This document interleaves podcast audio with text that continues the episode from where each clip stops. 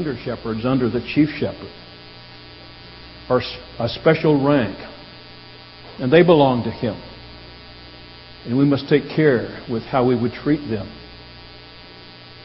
I want to take you back to one of the first passages of the New Testament in regard to our topic and our occasion today in 1 Thessalonians chapter 5. 1 Thessalonians, first epistle that the Apostle Paul no doubt wrote. And of course, the Bible was not written as it is compiled, and perhaps the first book of the New Testament actually to be written. The Gospels were added, later the book of Acts, and of course, John wrote his Gospel way late, years later. And so as we look this morning at 1 Thessalonians, uh, we're looking at an early writing of Paul, and in chapter 5 he deals with these early issues of what it means to be a flock and what it means to be a shepherd. And this morning I want to talk about three things that are in this passage, verse 12 through 22. The first is addressed to the flock and how to treat the shepherd or the leaders of the flock. That's verses 12 and 13. Verses 14 and 15 speak to the leader, the pastor, and how he is to treat the flock. And then the third component of this passage, beginning in verse 16, going through verse 22, has to do with the, the outcomes of this man's ministry in the life of the sheep, the life of the flock. They first must characterize his life and I bring you good news that they do characterize Ralph. He's a known commodity, isn't he? So it's a delight for me to personally be here, to be honored to be here, to be a part of this. So we want to talk about these three things. But these three things have a context. The essence of this passage has to do with the peace of the church and the, the unity of God's body, which is. Um, in jeopardy, has been throughout history. One of the most precious things in the possession of this church is its peace, its concord, its unity. One of the hardest things for you and me as former pagans, as saved sinners, is to maintain a relationship with one another as members of the church, concord and peace and order and therefore decency. You know how Satan would love to destroy that thing that's always under attack. But it's vital for you and me because without it, you and I cannot have peace in our hearts, peace in our marriages, peace in our families. And these verses of 1 Corinthians, uh, 1 uh, Thessalonians chapter 5, verse 12 through 22, are in a context of the Apostle Paul writing about future times. And I th- think, personally, there's a reference to World War III in verse 3 of this passage. He says in chapter 5 of 1 Thessalonians, Now concerning the times and the seasons, brothers, you have no need to have anything written to you. You see, Paul had been there. He started this church. He spoke on this many times. For you yourselves are fully aware that the day of the Lord now, that's a phrase that speaks of that era that begins with the tribulation and goes to the millennium.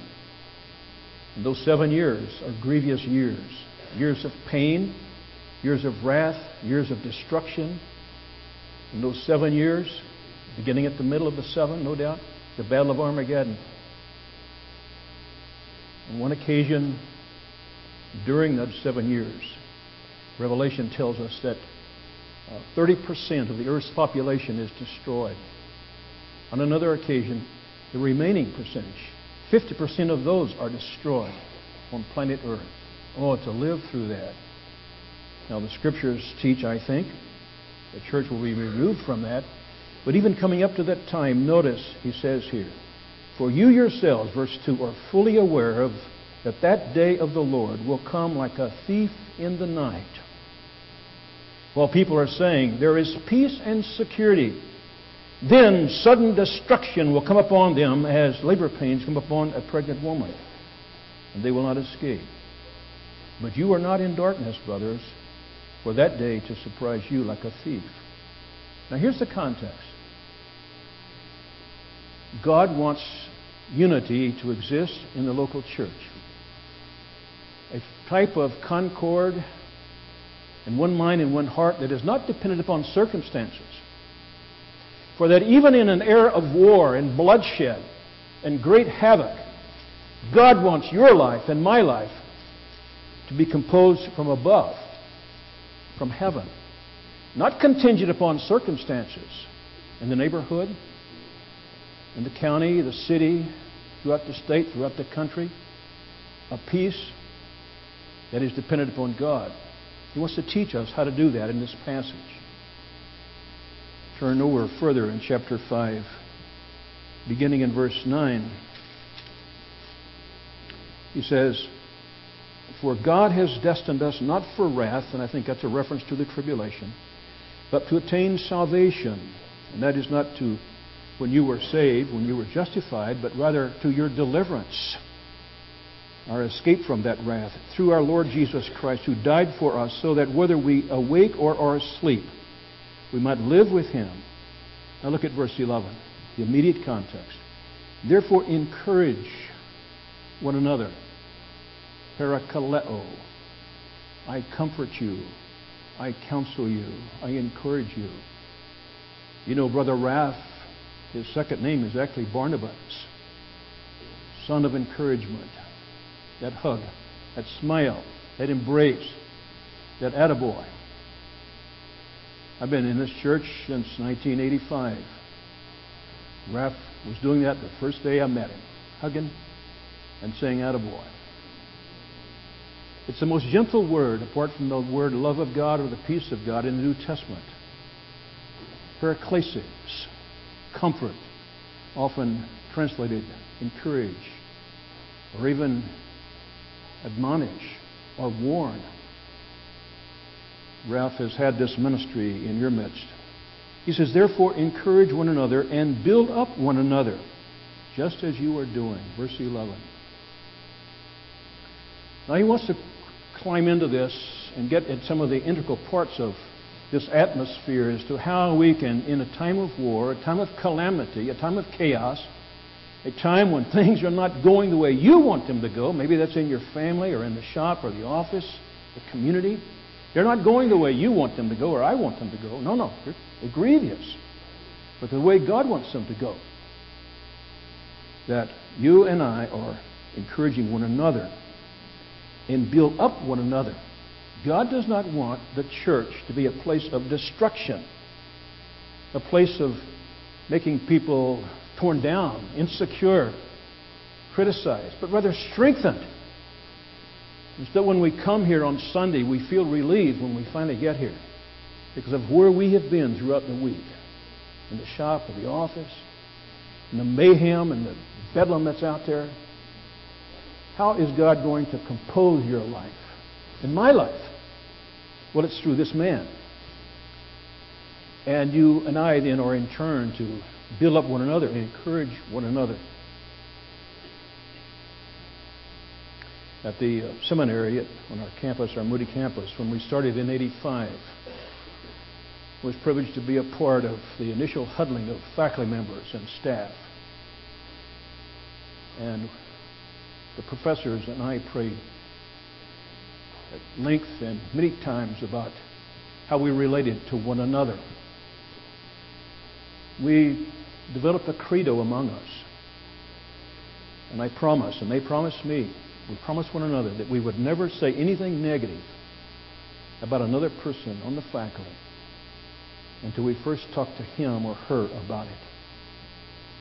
Whoa. You see how tight a faculty is, how tight the elders are in a church, the pastoral staff is in a church, is the most powerful message that you can deliver, either on campus or in the church facility. How pastors, how elders, deacons treat one another. Everybody watches that. And for men to love one another, to respect one another, is a powerful, powerful thing. Now, the verses we're going to talk about, verses 12 and 13, has to do with a charge for the church in relationship to the leaders. 14 and 15 turns it around and talks to the pastor.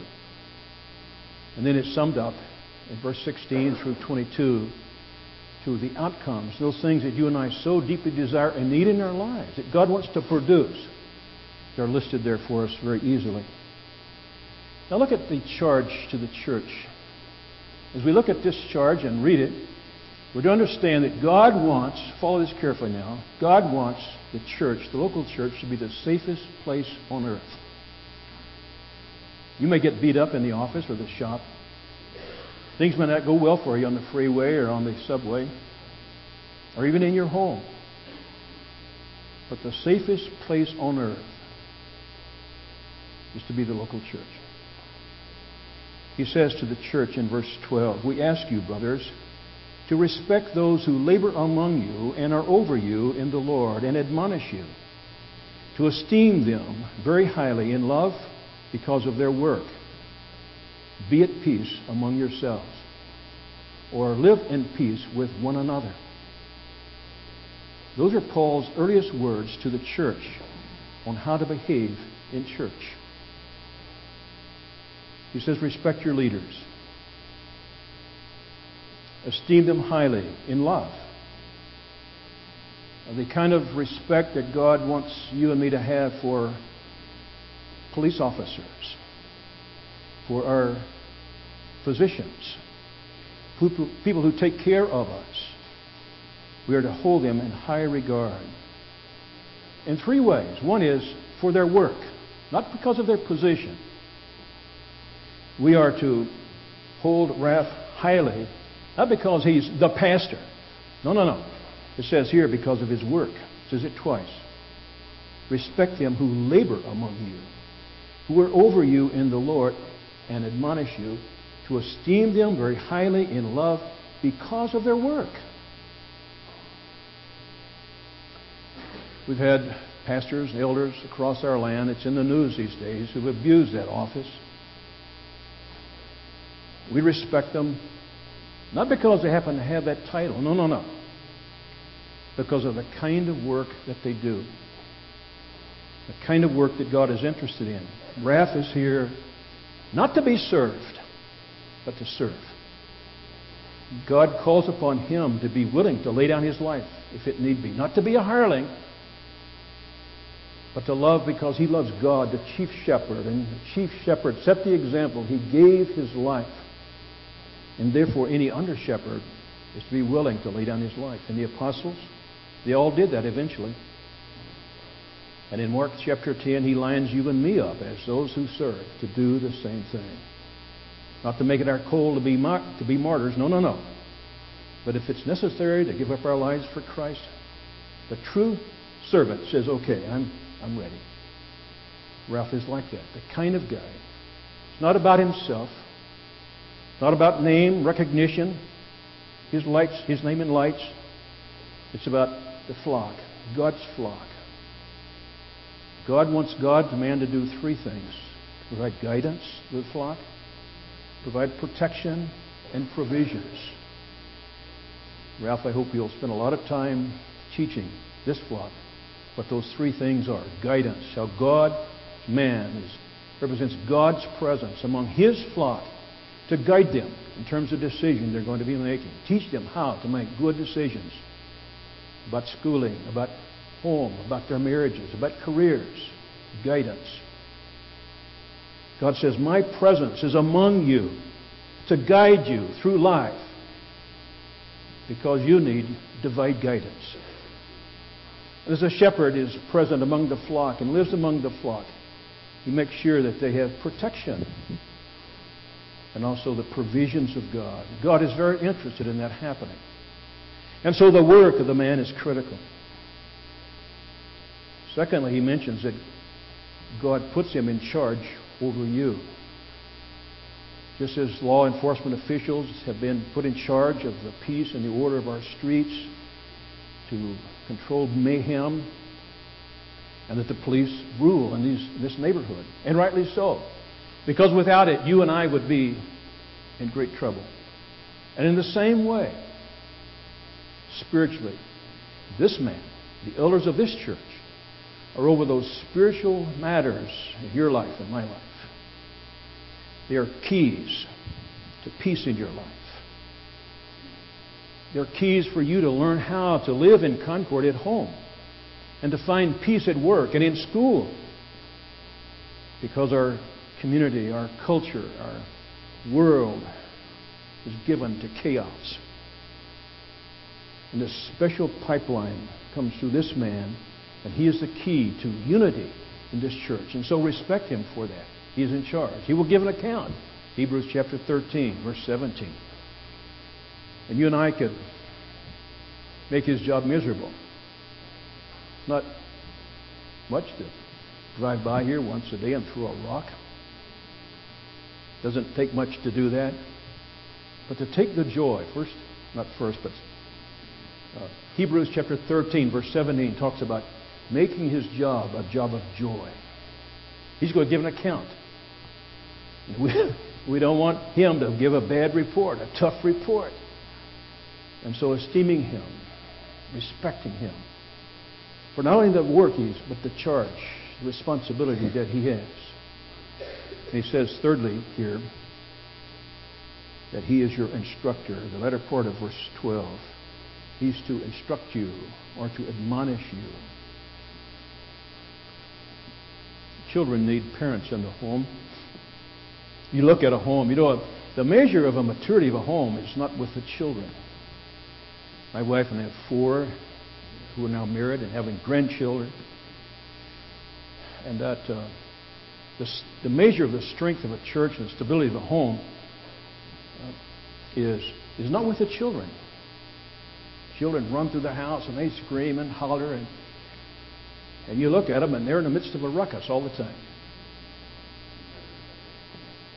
How do you look at a family and tell whether it's stable or not? Well, you look at dad and mom, their relationship, their peace, their concord. If mom and dad have one mind, one heart, that's a good family. Be some screaming around, some ruckus, some dust flying.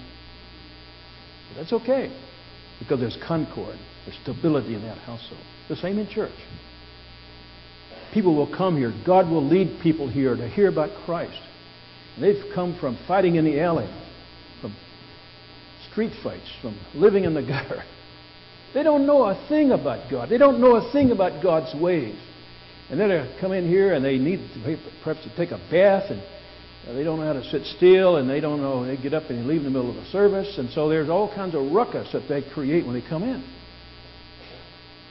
Well, the stability of a church is measured really not with necessarily the behavior of the people, but rather with what's going on on the board, what's going on with the shepherds. And so he gives these triad of responsibilities to the church to respect him for these three reasons. Now let's turn to Ralph. There's a charge in verse 14 and 15 for the leader, the pastor. Uh, he says, We urge you, brothers, admonish the idle, encourage the faint hearted, help the weak, be patient with them all. See that no one repays anyone evil for evil, but always seek to do good to, the, to one another and to everyone. Now, in these two verses, this charge provides a, a profile. Get this. God gives this shepherd a profile of four targets that, that to really simplify the ministry. Uh, first of all, look at those who are idle. Or actually, the text is saying uh, those that are in disarray or who are disturbed the word is often used of uh, soldiers uh, who are breaking ranks, uh, who are running for their hides, and they're in chaos because of a breakdown of the military. That's the word for them. And they are in idle, perhaps. Uh, in fact, they're not just necessarily sitting still asleep, but they're not cooperating. They're not in line. They're out of line. They're disruptive. Now, that's the first feature of the profile. Ralph is saying, note those those that cause discord, who are divisive. Uh, the shepherd wants to take quick and early notice of them because it can bring the unity and the peace of the church in jeopardy. And we'll come back in a moment and talk about what he does, what you're to do with regard to a person like that.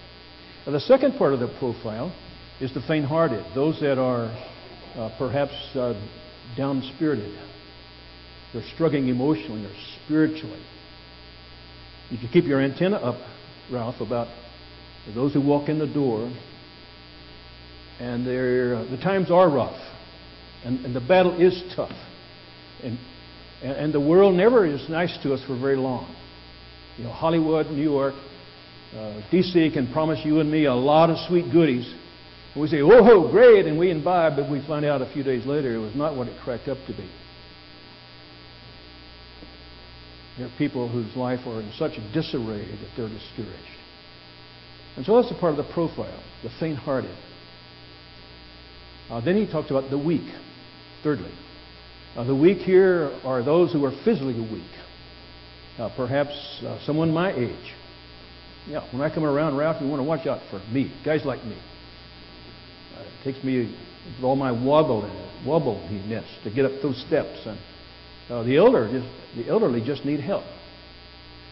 Uh, the those that are young in life, children, teens, uh, we're weak physically, and we all can create disturbances in the church. We can put peace in jeopardy. And so the pastors are to be sensitive, the elders are to be sensitive to those physical needs that we have. Uh, but then, last of all, fourthly, in his profile, he talks about uh, it's a generalization here. The word them shouldn't be in the ESV here, it's not in the text. Uh, but just to be patient or long on, on patience or long on suffering Whoa. Now, this is the hard part of the profile, Ralph. I, I personally don't know where you get this smile. You ever seen this guy without a smile? That's a million dollar smile. Uh, always composed, always with stretched out arms. Um, it looks, looks like he's the indwelling of patience itself. Well, this passage is saying, uh, beginning in verse 15, see that, well, let's back up it. Uh, help weak, be patient with all, all people. See that no one repays evil. See that no one repays anyone evil for evil, but always seek to do good to one another, to everyone. Hmm. Is that ever big? Be patient. Slow to speak the wrath of man doesn't accomplish the righteousness of God. James 1:19. Hmm. You know, characteristic of the sin nature, mine and yours, is that it's an angry disposition. Anger is a big part of your life. I was 31 before I ever discovered that. God has to open our eyes to see it. Because of your anger, my anger, you and I have the capacities to destroy our marriages, destroy our jobs, to destroy our church, destroy our houses. I mean, just to tear. I mean, life is ugly. Ray Badgerow, faculty member, member at Moody, who contracted cancer, had a sign in his study long before he ever got cancer, something to the effect that God never promised that life would treat us well. Life hurts. Life is ugly. And it tends to make you and me angry. And like Job, we want to scream at it. Don't revile those who revile you. Whoa. On the cross, Jesus hanging, Father, forgive them, he said, for they do not know. They do not understand what they're doing. Whoa. By nature, people are angry. That's a characteristic of the sin nature. Ephesians chapter 2, verse 3, we're children of wrath. Well, And the shepherd is always willing to take a sheep, to hold it, to hug it. Listen to this now. No matter what it smells like. Lynn Anderson wrote a book called They Smell Like Sheep. Written to pastors, it's for pastors. Think of it. Beautiful metaphor. They smell like sheep. I've never lived around sheep herders. I've lived around cattlemen. I uh, was in a church for a while at one time where a lot of dairymen attended. A couple of those guys sang in the choir. Put them up here. I mean, they would bathe, they would lather down. They told me to change their clothes several times. But no one liked to stand by them in the choir. Whoa! That is that fragrance is hard to get rid of. If you're a cattleman, you'll smell like a cattle, like a, like a cow. If you're around sheep, you'll smell like a flock. And he does. You get a whiff of him? no, no. To spend time with the flock, you're going to get close to the flock. You're going to know the flock. Now, listen. Uh, this list of seven things will be quickly, easily treated. Uh, notice what he says in the third part of this passage. Talks about rejoicing, praying, giving thanks, not quenching the spirit, not despising the Bible. He's talking about the Bible. Do not despise prophecies, not those who prophesy. It's, it's not a verb, it's a noun. Don't despise truth.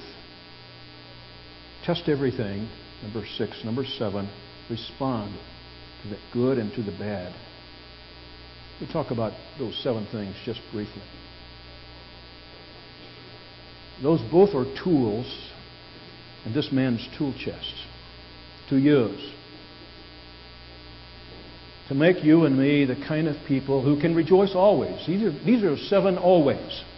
Always, number one, choose happiness, rejoice. You know, anger is a choice. My fiery disposition doesn't fire up unless I make a choice, a bad choice. Always rejoice. It's the first always. The second always, always pray. Like a hacking cough. Not constantly praying. But as you grow in your spiritual life, you'll be uh, expanded in your conscious awareness of the presence of God. I became a Christian. I was age 24. It was years. I could, I could go days. Sometimes I could go weeks in my life and never think about God. Doesn't mean I didn't go to church or read the Bible. I just didn't, didn't know. Hey, this is the form. Do it. No, no, no. And so as God consciousness comes to you, you brush your teeth, drive your car, spade the garden, whatever you're doing, be aware of the presence of God. How could you, how could I with someone so magnificent. I mean, God Himself standing right by you and me as we're out there working in the rose garden or driving on the freeway. How could you and I ignore someone like that? And how would we not talk to Him? Pray without ceasing. Big number three, give thanks always. Be grateful. Oh, this is the will of God for you. A car wreck? sickness? Losing your job? Hey, follow this. God has promised that He is the tester of you and me. Nothing can come into your life because of His shepherding way over us that does not have His permission. Everything that Satan did to Job had God's permission. Everything. And some of the things that God allows come to you and me that we need for our sanctification, our change, our growth, our maturity. We don't like and we don't want, and we may scream at God because He's not very smart, He's not very loving. But we don't know as much as He does. They're for our good. Deuteronomy chapter 2, verse 7 of the children of Israel out in the wilderness for 40, for 40 years. And he says to you to, to, to them, You've been out here 40 years and you Hear this. You have not lacked a thing. What? Come on. Give me a break. You don't mean it. I mean it. You have not lacked a thing. Because I love you, I am preparing for you, I provide for you. You've not lacked a thing. It doesn't mean life was easy. No, no. So give thanks in all things. Don't quench the spirit. It's, it, it's, hey, get this, get this. The Spirit of God, Jesus Christ, is building the church. I don't know if God, the Holy Spirit, is using this sermon or not, but I've got a promise that God takes that which is good and wise, and when it fits with His plans, He, he will use it to build the church. Oh. When what happens in this room doesn't begin to happen when you walk in or when I walk in. It's when God walks in. He may use your prayer or mine. He may use my sermon or one thought in it, or he may not. I don't know. Because it's his ministry. Now, Ralph, what we're talking about here are six things that God wants you to come and to preach on and to unfold and to help us to understand it and allow the Spirit of God to move within us in such a way that we believe it.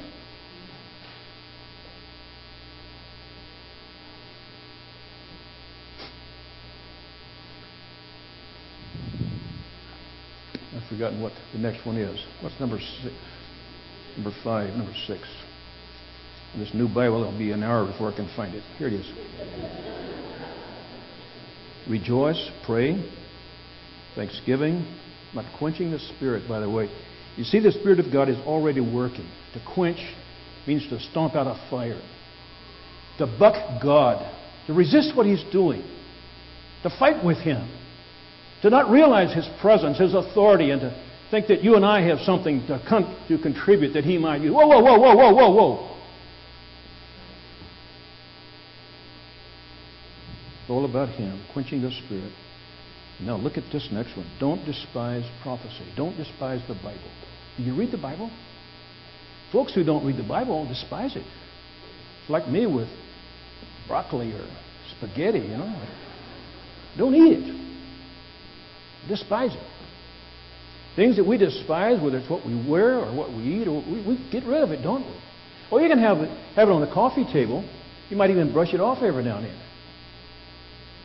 But if we love it, we don't go very long without reading it, meditating on it. I can't get enough of it. That was always true of my life. Don't despise prophecy. It is truth.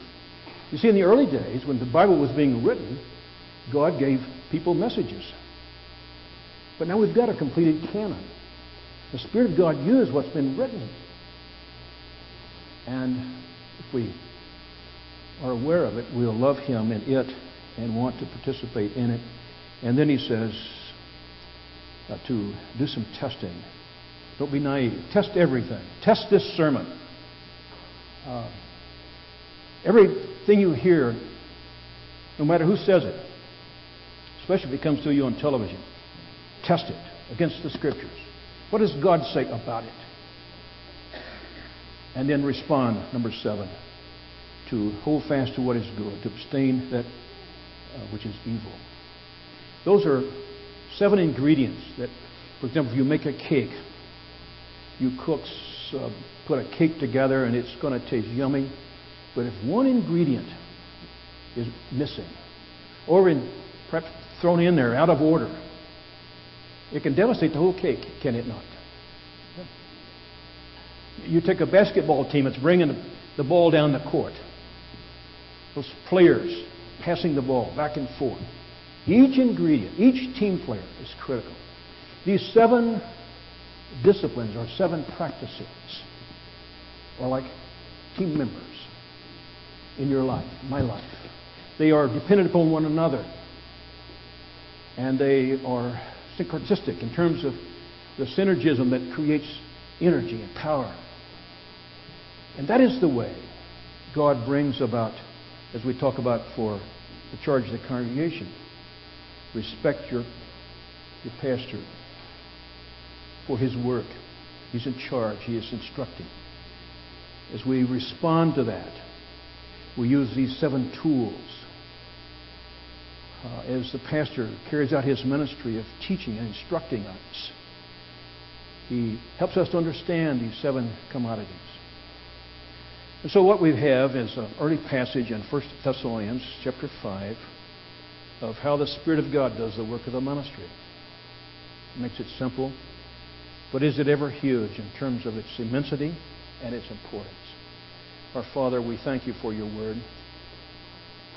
We thank you for your great love for your flock and for the shepherds that you place in it to oversee it, to give us guidance, provide protection from the predators, but also to provide the nourishment, uh, those physical matters that are needed as a flock. We thank you for Ralph and for Chris, and we commend them to you. May your hand be upon them in a wonderful way. May their rewards be plenty, for we ask it in Jesus' name. Amen.